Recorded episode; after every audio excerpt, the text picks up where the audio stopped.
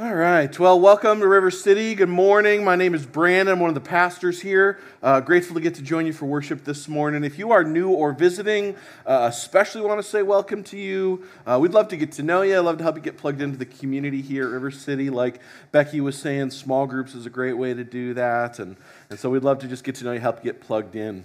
Uh, excited as well, continue working our way through the book of Philippians together. Uh, we've been, uh, we're actually nearing the end of our study of Philippians, uh, just about two or three weeks left in that.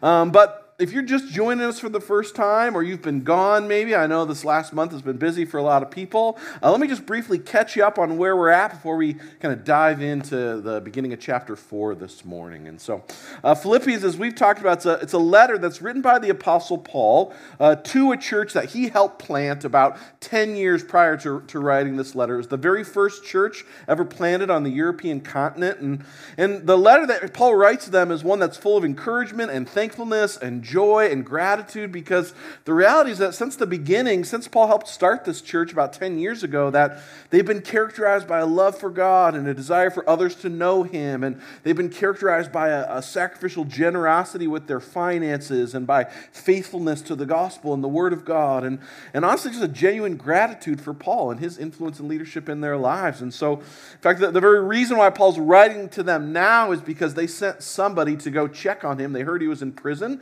They sent one of their leaders to go check on him and see what he needed and be able to take care of him if, if there's anything that he needed. And, and so, whenever Paul thinks about them, he's encouraged and he's full of thankfulness and joy to God for them. And, and yet, in all the midst of all the reasons why Paul has to be thankful for this church and, and what God's doing in them and where they're at spiritually, what you see as you read the letter is that Paul's desire for them is very clearly that they would continue to keep growing up in their faith. There's this perspective that permeates the letter, the idea that they haven't arrived yet. That neither is Paul, that neither of you or I, and that, that we need to keep pressing into the work God is doing us. And Paul's longing for them is that he, he wants the good news of the gospel and the person and the work of Jesus to keep transforming this church, this group of believers, and, and allowing it to change their attitudes and actions and perspectives. And and so instead of just patting him on the back and, and giving him an attaboy, what we see is he, he, he encourages them to keep pressing into the often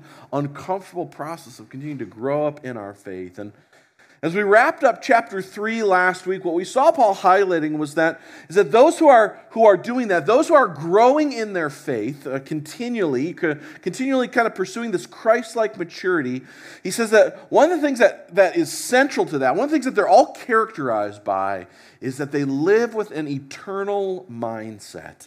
Instead of living for the present, they live with their eyes set on eternity. He, he talked last week at the end of chapter 3 how they're not ruled or driven by their own passions and desires, by the pursuits of the things of the pleasures of this world. Instead, it's, it's their identity as citizens of God's heavenly kingdom, and it's the promise of Jesus' glorious return that, that those are the things that drive their lives, that those are the things that captivate their perspective and that shape the way that they think and act and live.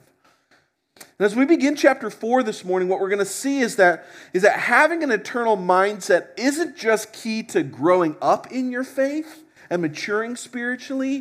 What we're going to see is that having an eternal mindset is essential be, to being able to stand firm in your faith.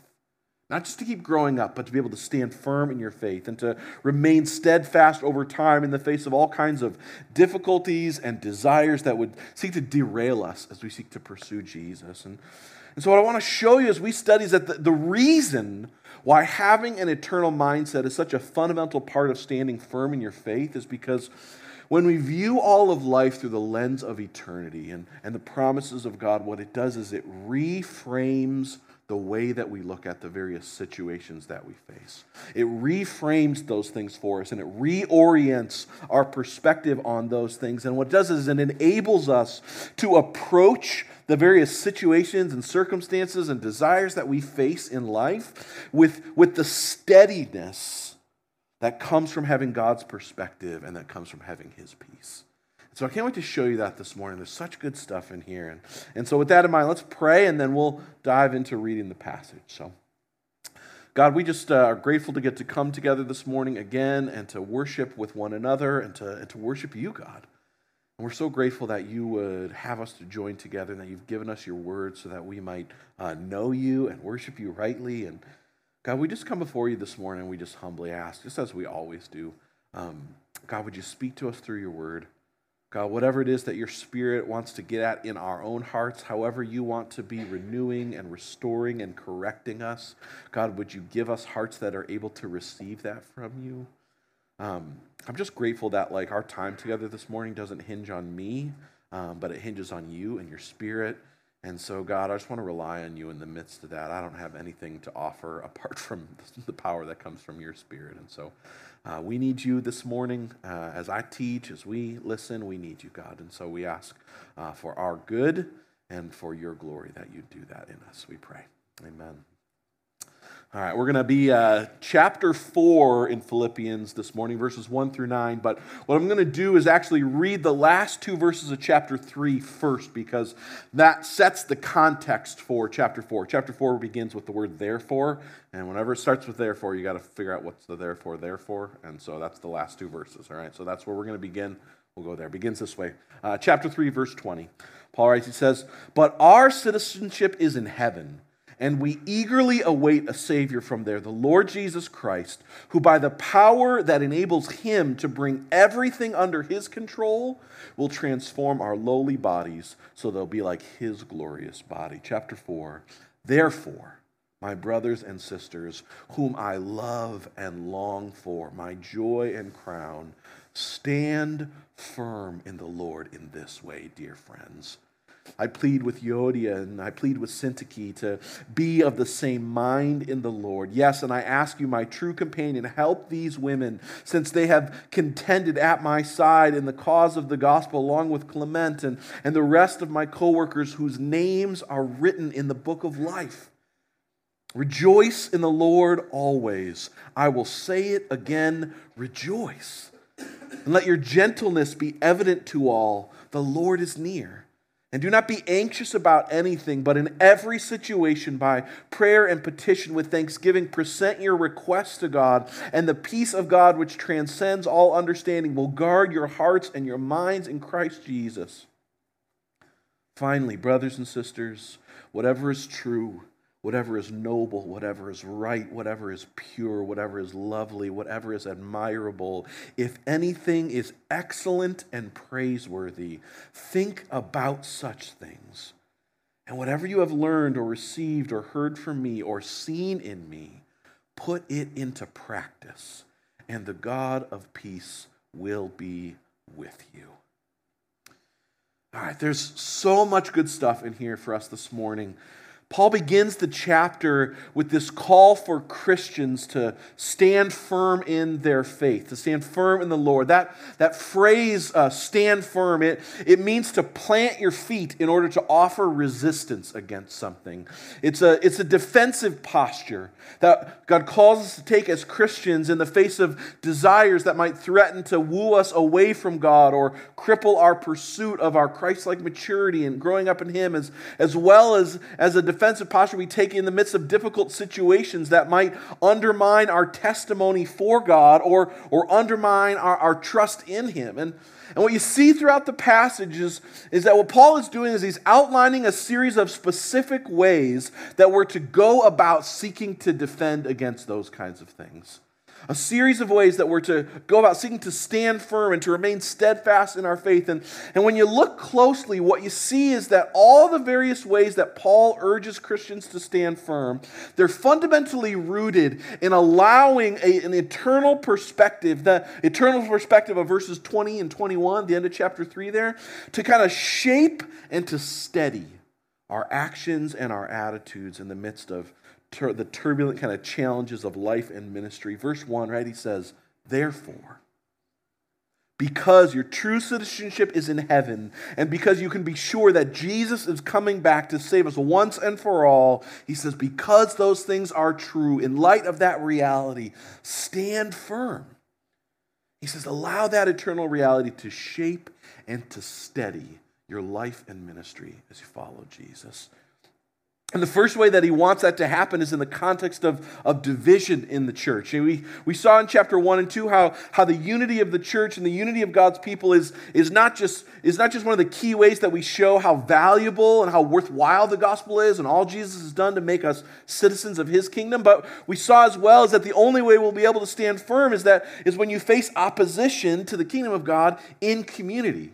You can't do it as a lone ranger. You need to do it in the context of community. You can't stand firm in your faith alone. And, and Paul's applying that reality to the specific situation here. In verses 2 and 3, he, he's addressing these two ladies, imploring these two ladies in the Philippian church who were divided to pursue reconciliation. And he asks others in the church to help them to do that. Verse 2, he says, I plead with Euodia and I plead with Syntyche to be of the same mind in the Lord. And we don't know exactly what the reason for their beef was. Like, we don't know exactly what is going on between these two ladies or what the situation is. Um, all we know is that whatever was going on had gotten to the point between them that it was impacting the entire church, right? Paul writes this letter. It's an open letter to a whole church, right? And, and uh, you can be sure he's not like outing this situation. Like, nobody's like, what? Something's going on between those ladies? Like, everyone's like, oh, yeah Good thing we are addressing that, right? Like, like it had gotten to the point where it was affecting everybody, right? And for obvious reasons, that's, uh, that's a problem that, that, needs to be, that needs to be dealt with. But Paul doesn't just tell them to get over it. He doesn't just say, you know, let bygones be bygones, put it in the past, right? He doesn't take sides and say one person's right, one person's wrong.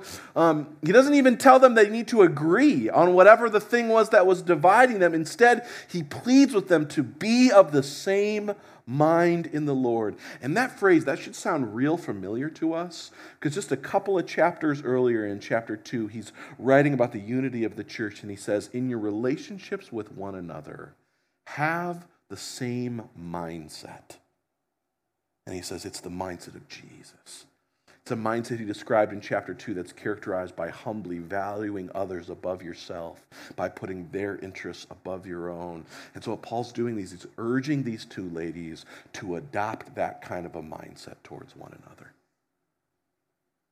He's not telling them you need to agree about exactly what's going on here, but he's saying, I want you to have Jesus' attitude for each other because that is not what's going on, right? If the whole church knows about whatever beef is going on between them, that's not the attitude that they have. And in order for that to happen, what he says is that they're going to need to zoom out a little bit. Now, I don't know about you, when, when you're at odds with someone, when you're in the midst of a disagreement, right, when it feels like somebody has wronged you or whatever it might be, right, what happens is, is I, I'm guessing, you know, I'm just going to assume it's not me, right? But what happens is we tend to zoom in to all of the details of those situations, don't we? Right? We tend to kind of replay those situations over in our mind and we like hyper analyze that stuff and we latch on to all the details about exactly what somebody said or didn't say or did or didn't do or whatever it might be, right? We're focusing on all the details about why we're right and they're wrong. And, and the longer it goes on, what happens is, the, is like that's just all you can think about is the details and the minutia of whatever was happening. But in verse 3, Paul asks, he says, he asks his true companion. It's this, this uh, it, it's a name. We're not sure if it's a specific person. Uh, it could be a proper name. It could just be a, a, reference to like the church as a whole. We're not exactly sure. But he asks, he asks them to help these ladies to zoom out and to look at their situation and their disagreement from a new perspective and an eternal kind of perspective. Verse 4, he says that they're both co workers for the cause of the gospel whose names are written in the book of life. That's the book of life, that's God's record of those who belong to him. Paul's saying to these ladies, he says, whatever is going on between you, whatever was dividing you, he says, I want you to start to look at it through the lens of eternity. He says, in the end, you are on the same team. Both of you, you want the gospel to go forth. That's the thing that matters the most. And he says, Both of you, both of your names are written in the book of life. He's saying, Jesus died for both of you, and both of you put your faith in him. And so, no matter what, you both are going to spend eternity together in heaven with him forever. And he says, Let that eternal reality shape the way that you relate to each other now. Let those eternal realities shape the way you relate to each other now. Let it produce in you a humility towards one another that leads to unity in the midst of your differences. Not because you're the same, not because you have everything in common, not because it's easy. Let that kind of Christ like attitude enable and produce unity in the midst of those differences. Let Jesus' death for each of you help you die to yourselves so that you might live for him and the good of one another and the good of the church. So these two ladies, they, they needed an eternal perspective to shape and to steady them in the midst of the division that they were facing. Maybe you do too this morning. Maybe you are in the midst of a disagreement with a spouse or a friend or someone in your small group or whatever it might be. And it feels like whenever you think about that situation, it just feels like you zoom into all the details. And I want to invite you this morning in response to God's word zoom out. Ask God to help you see the reality of, and to help you frame that situation in light of eternity, in light of the relationship you have with a brother or sister in Christ, in light of the reality that Jesus died for you both. Ask God to help you reframe that stuff so that you might stand firm in your faith. And so these two ladies, they needed that eternal perspective to shape and study them in the midst of division, but they also needed it if they were going to be able to do what Paul says next which is to rejoice always, right? Verse 4, he says, Rejoice in the Lord always. I'll say it again, rejoice. It feels like the total words of a parent right there, you know? Like, okay, I knew you didn't hear it the first time, so I'm going to say it again just based on assumption because of the track record that we have here, right? You see, there's, there's all kinds of situations that are hard to rejoice in. I, I don't know about you, rejoicing in the midst of a disagreement you're having with a close friend like, that is a difficult situation to rejoice in, right? Uh, rejoicing when you broke your leg playing with your kids at the park at the very beginning of spring, that's difficult, if I'm honest, right? It's difficult. It's like somebody in my small group, you get into a car accident and you're trying to find a new car in the middle of a global chip shortage. That's difficult to rejoice in, right? Or maybe like my neighbor, you find out you have cancer and you need to start chemo in the midst of a global pandemic. Those situations are hard. They're difficult to rejoice in. And the only way that you can rejoice always, rejoice in the midst of difficult situations, is when your joy is not rooted in circumstances, but it's rooted in an eternal reality. John Newton, the guy who wrote Amazing Grace, he puts it this way he says, if you understand the promises of the gospel, he says it makes the worst times bearable and the best times leavable when the eternal realities of the gospel, when that, when that sinks into your heart, he says it makes the good times leavable and the worst times bearable. What he's saying is that, is that when you get that, when the gospel is good news to you, when you realize that your eternal hope is secure and that no matter what happens, that Jesus has got you, that, that your name is written in the book of life, that no one can take you out of his hand, like First Peter says, he is keeping an inheritance for you in heaven that cannot perish or spoil or fade. And what happens is, in the midst of the worst kinds of situations, you can still have joy because it's not your situations that are producing joy in you. But it's so important you see that. It's also what he's saying as well is that it's in the midst of the best situations that you can have a kind of joy that can't be ripped out of your hands at any moment. You see, even the best situations if our, if our joy is rooted in our circumstances, it is always insecure. Because the job that you love can get taken away in a moment. And your kids that you cherish, you're not the one who's ultimately in charge of them. And the things that you own are not really yours. And if our joy is set in the midst of having things, and situations going right, even if it feels like you are flying high, you are on wildly shaky ground. And yet, if the reality of eternity is the thing that produces joy in you, if what you see is that the joy that you have, like the gifts that you have, are good gifts from God, but that you're not after that stuff, but you're after Him, then you have a joy that's not, sh- that's not shakable. And you can rejoice in the right things in the good times and then in the midst of seasons where there's lack and seasons of difficulty, your joy isn't just ripped out from under you because you have a joy that's set in something that can't get taken away.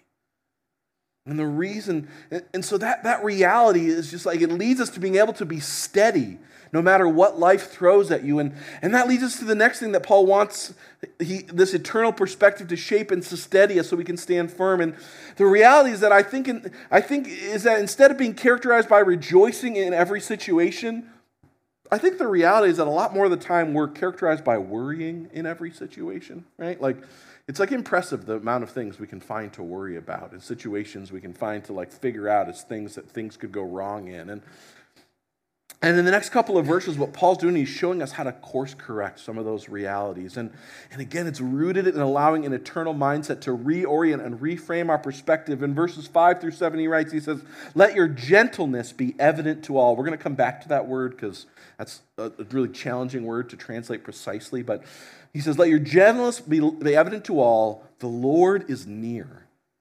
And do not be anxious about anything but in every situation, by prayer and petition with thanksgiving, present your requests to God, and the peace of God, which transcends all understanding, will guard your hearts and your minds in Christ Jesus.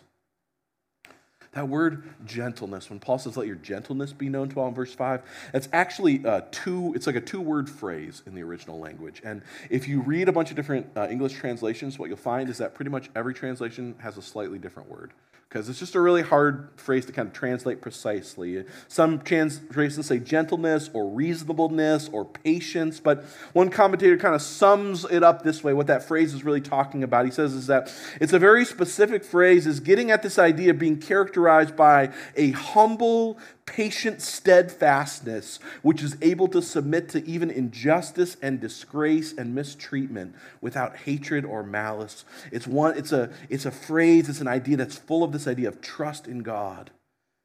Essentially, what Paul is saying is that I want you to be characterized, I want it to be evident to everybody that you're full of a humble, patient steadfastness. Essentially, what he's saying is uh, that's, that phrase is the opposite of worry. It's basically just the opposite of worry. It's steadiness and peace in the midst of trials and turbulent times. And Paul says that our ability to do that is rooted in the reality, he says, that the Lord is near. The Lord, the sovereign king and creator of the universe, the one who Paul says in chapter 3, verse 20, whose power brings everything under his control. He says, that God is near. He's near both spatially and temporally. He's near to his people who call on him. We see that throughout Scripture. And his glorious return, Paul says, is imminent. And so Paul says he's not far off and distant. He is present. And like a loving father, he is near and longs to protect those he loves. And like a victorious king, he is coming to rule and to reign. No one and nothing can hinder him. When Paul goes on in verse 6 and 7 to talk about how prayer is kind of the, the treatment, the cure for anxiety, what he's not saying is that like he's not saying like a prayer a day keeps the worry away, right? Like that's not like that's not what he's saying. What he's saying is that the reason why that prayer is the antidote for anxiety is because when we pray, what we're doing is we are reframing our perspective and reframing the situations that we're faced in light of the eternal reality that the sovereign Lord of creation is near. That's why prayer is the antidote to our anxiety. It's not just some like religious ritual where you just kind of like pray some words and then, uh, and then anxiety is gone. That's not how that works. What prayer is about is about reframing our situation in light of what's true eternally. That's why Thanksgiving is such a key part of that anxiety removing prayer, right? We're not just telling God what we're worried about. You see, he says, with prayer and petition and with thanksgiving. Make your request known to God. That thanksgiving part is about reminding ourselves about all the reasons why we have to be thankful that God hears us, that we know that He answers us. It's about rehearsing in our minds all the ways God's been faithful, the way He's proved Himself, the, the reasons why we can trust Him. That's why we're thankful. Prayer, prayerful thanksgiving is like worry's kryptonite, right? Because what you're doing is you're reminding yourself about all the reasons why the crap you're worrying about is not superior to the God you're talking to. You see, prayer and worry are actually very similar things. And we don't think about that, but they're actually very similar things. One pastor puts it this way he says, Both of them are functionally a rehearsing of our circumstances, a mulling them over, a kind of mental and emotional chewing on those things. See, the, the difference, though, is that, is that when our anxious thoughts, when we're just characterized by anxiety, all that produces is actually more anxiety because the reality is studies often have shown this. The stuff that we worried about is, is almost always things that we do not have control over. Almost always things you don't have control over. See, but when we pray, what we're doing is we're talking to the sovereign king and creator of the universe who not only has the power to actually do something, but who you know loves you and longs for your good. And so you get to talk to that kind of a God who is both powerful and good. And that changes you. Paul says when we pray like that, when we allow the eternal reality of God's sovereign and loving nearness to reorient our perspective, what Paul says is what happens is the peace of God, which transcends all understanding, guards your heart and mind in Christ Jesus. That word guard there, it, it's this very vivid word that it refers to the idea of an army standing guard around a city, protecting it from invasion. See, and when you know that you have a whole army protecting you, you can sleep good at night. You have peace. You're able to rest. And Paul says the peace of God that comes when we view our situations in light of his power, it's like that. It's like an army that surrounds our hearts and minds so you can rest. Because what you know is that you don't just have an army surrounding you, you have the loving arms of God Himself wrapped around you to keep you safe. And that no matter what happens in this life, He has eternity secure for you. And so you can have hope and peace and rest in that.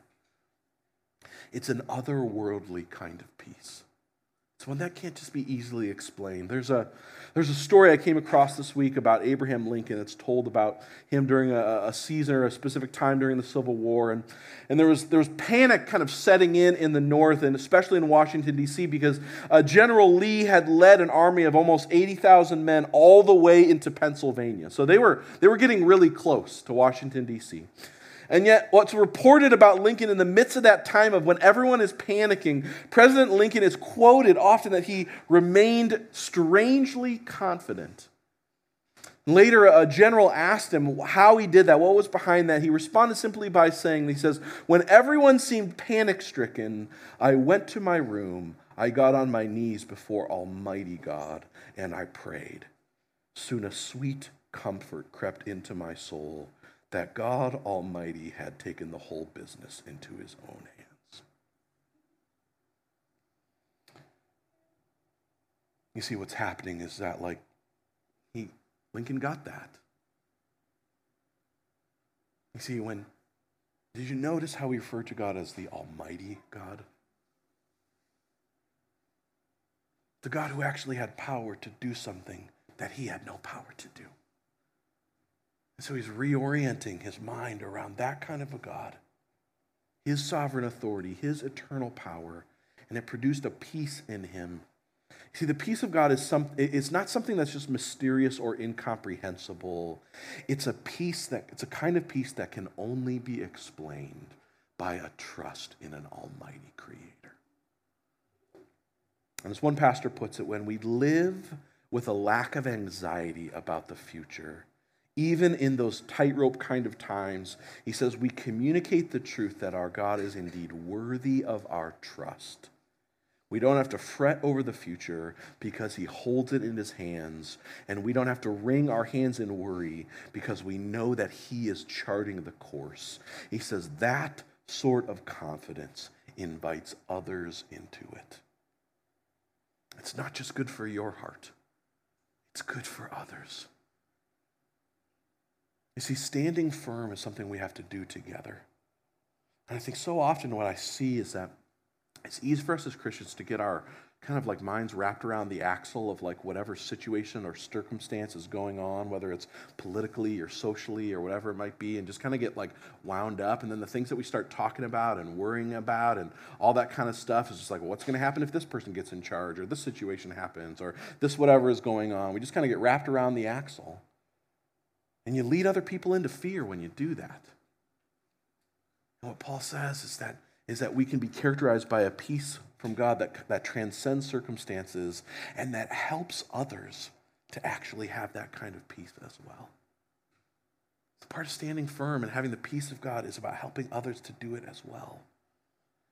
So, if we want to have peace and be able to stand firm, what we're going to need to allow is the, for internal perspective to reorient and reframe the way that we view all of life and ministry. But there's one last thing that we see Paul doing in our passage in verses 8 and 9. He's one last way he's urging us to, to stand firm in our faith. Verse 8 and 9, he says it this way Finally, brothers and sisters, whatever is true, whatever is noble, whatever is right, whatever is pure, whatever is lovely, whatever is admirable, if anything is excellent or praiseworthy, think about such things. Whatever you have learned or received or heard from me, put it into practice, and the God of peace will be with you. It's often uh, said in sports that the best, uh, the best defense is a good offense. Because what happens is when you have a good offense is you never let the other team get into a, a spot where they can establish a rhythm, right? And can kind of set up a foundation and, and really press back against you. And the same is true spiritually as we seek to stand firm and defend against all kinds of desires and difficulties that might derail our pursuit of Jesus. One of the best ways to do that, one of the best ways to stand firm is to actually go on the offensive, to spend time, Paul says, thinking about filling our thinking on filling our hearts and minds with the kinds of things that point us towards God and away from sin. That, that word, when Paul says at the end of verse 8, to think on such things, it, he's not just talking about like just thinking about an idea. That, that phrase, it means to drill down and to ponder and to gnaw things over, to meditate on them. It means to kind of continually pound those things into your head, to dwell on them. You see, standing firm is a, is, is a result of releasing anxiety to God, but it's also a result of embracing the things that point us to Him. You got to say no to anxiety, but you have to say yes to the kinds of things that remind us about Him and set our eyes on Him. Matt Chandler, he says it this way He says, We're not meant to simply park our minds around ethereal virtues and good ideas, but rather to set our minds on things that come from Christ, commend Christ, and consummate in Christ. When you look at that list, what you see is that Jesus is true. He is right. He is noble. He is pure. He is lovely and admirable and excellent and praiseworthy. He's the epitome of all that stuff.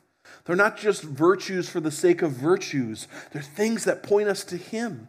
And when we set our minds on those things and put them into practice, Paul says, what we're doing is pursuing Him. And one of the, see, see, it's one thing to desire the peace from God. It's one thing to desire peace from God, but more importantly, what we need to do is set our hearts on the God of peace. Paul says at the end, when we think on those things and put them into practice, is the God of peace will be with us. Not just his peace will be with us, but himself. You see, the God of peace is the one who makes peace between himself and sinners. And it's the peace that we have with God and because of Him that we're reminding and celebrating when we take communion each week. It's this reminder for us that on the cross, God made peace with us so that you and I might not just have peace with Him forever, but you and I might be able to experience the peace that comes from His presence with us now. And so communion doesn't make us right with God and it doesn't save you. Instead, it's this chance for us to remember you have peace with the King and the Creator of the universe. No one and nothing can stand between you and Him. The eternal future He has secured for you is not something that can be shaken.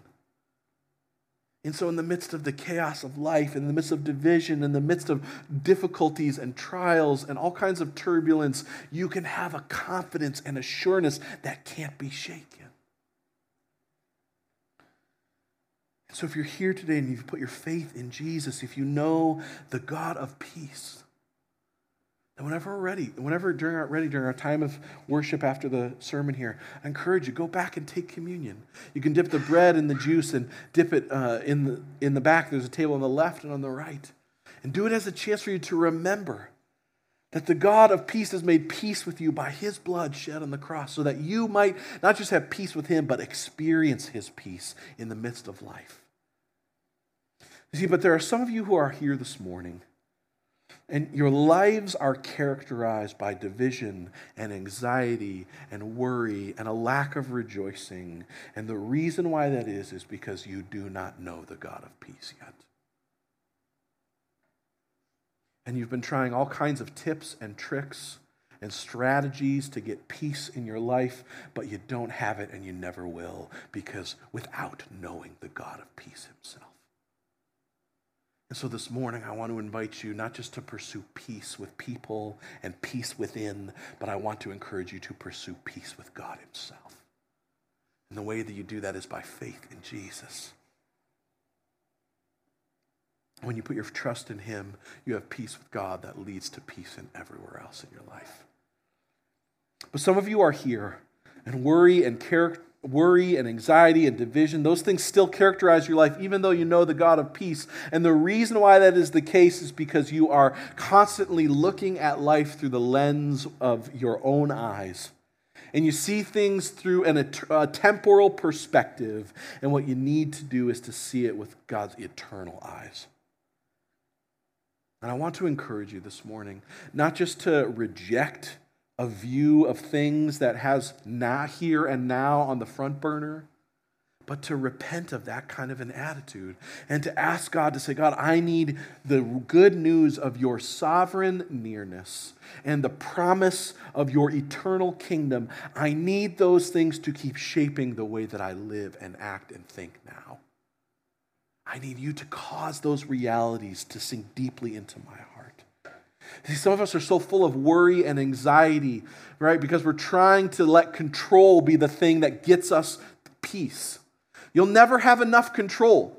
You'll never have you will never be able to control all the variables. You will always be full of anxiety because you can't control it, but there's a God who you can trust in the midst of it that can. And some of you are trying to get peace through, the, for, through finding comfort. And you will never have peace through comfort unless you know the one who offers the real comfort you're looking for. And you can't find peace apart from him. And no strategy is going to get you there. All you need is to rest in the God of peace himself and the internal promise that he has that in the midst of all the situations you cannot control that He's actually in charge, that the future He has secured for you cannot be shaken. And so, whatever happens, you can trust in Him and you can rest because in the end, He's got you. There's life there, there's hope there, there's hope that your kids need to see there. There's peace that your friends they need to see apart from circumstances. There's hope that your family, they need you to show them that comes apart from situations. And so I'd implore you stop looking to strategies to get you peace or to control or comfort or power or whatever it might be. Start looking to the God of peace and pursue him. Talk with him. Let him reorient your perspectives around the confident future he has in store for you around his sovereign nearness being good news. Ask him to do it in you. You need him to do that in you. And your kids need him to do that in you, and your family, and, your friends, and your coworkers. They need that from you. So ask God to give you his eyes and help you to apply the good news of his eternal reality to your hearts in all of the situations you face. That it be good news that shapes you. Let's pray. Jesus, we're so grateful for you. And we are so thankful that the power that enables you to bring everything under your control is the same power we can count on to raise us from the dead and to give us new life eternally with you. Jesus, we need that perspective to shape our lives every day. And the reality is, I know in my own heart, God, I don't live that way. I don't always live with that perspective in mind. And so, God, by your Spirit, would you keep reminding me of the confidence that we have because of you, because of Jesus' finished work on the cross that makes us right with you and that secures our names in the book of life. God, would you allow our eternal security with you to give us a security in the midst of every situation that is good news to our friends and our neighbors and our coworkers and our kids. We need that from you, God. Our friends and our neighbors and our coworkers, they need it too. And so, God, would you be gracious to reorient our perspectives, to reframe them in light of your eternal sovereign nearness? Might that be good news? that causes us to live full of hope and joy in you no matter what, we pray. Amen.